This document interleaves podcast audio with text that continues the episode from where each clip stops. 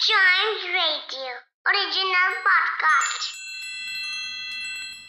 One of the oldest princely states of our country, Tripura, and the Royal Palace, also known as Nuyungma. It's the Ujjayanta Palace where we are going. It was the former royal palace of the Kingdom of Tripura, which was situated 10 kilometers away from Agartala. It stands on the banks of two lakes, which are surrounded by beautiful gardens. Home of the Manikya dynasty till the time Tripura became a state of India.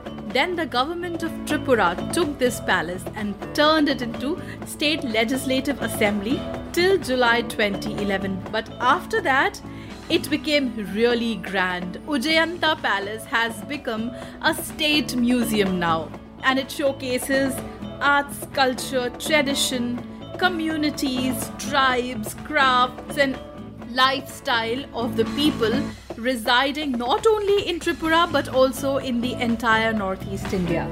If we talk about the look of this palace, it covers an area of about 1 square kilometers. It has a throne room, the Darbar Hall, it has a library and a reception hall. This palace was designed by Sir Alexander Martin and it's a two story palace which has three huge domes and the architecture has an influence of Mughal, Roman, and British Empire. White in color, in the night when the lights are on, this palace looks really ethereal. So, if you want to know about the culture, tradition, art, communities of Tripura, do visit this place whenever you take a trip to that side of the country to know about other places from different parts of the country. Listen to more episodes of this podcast, which is Trunks and Wheels.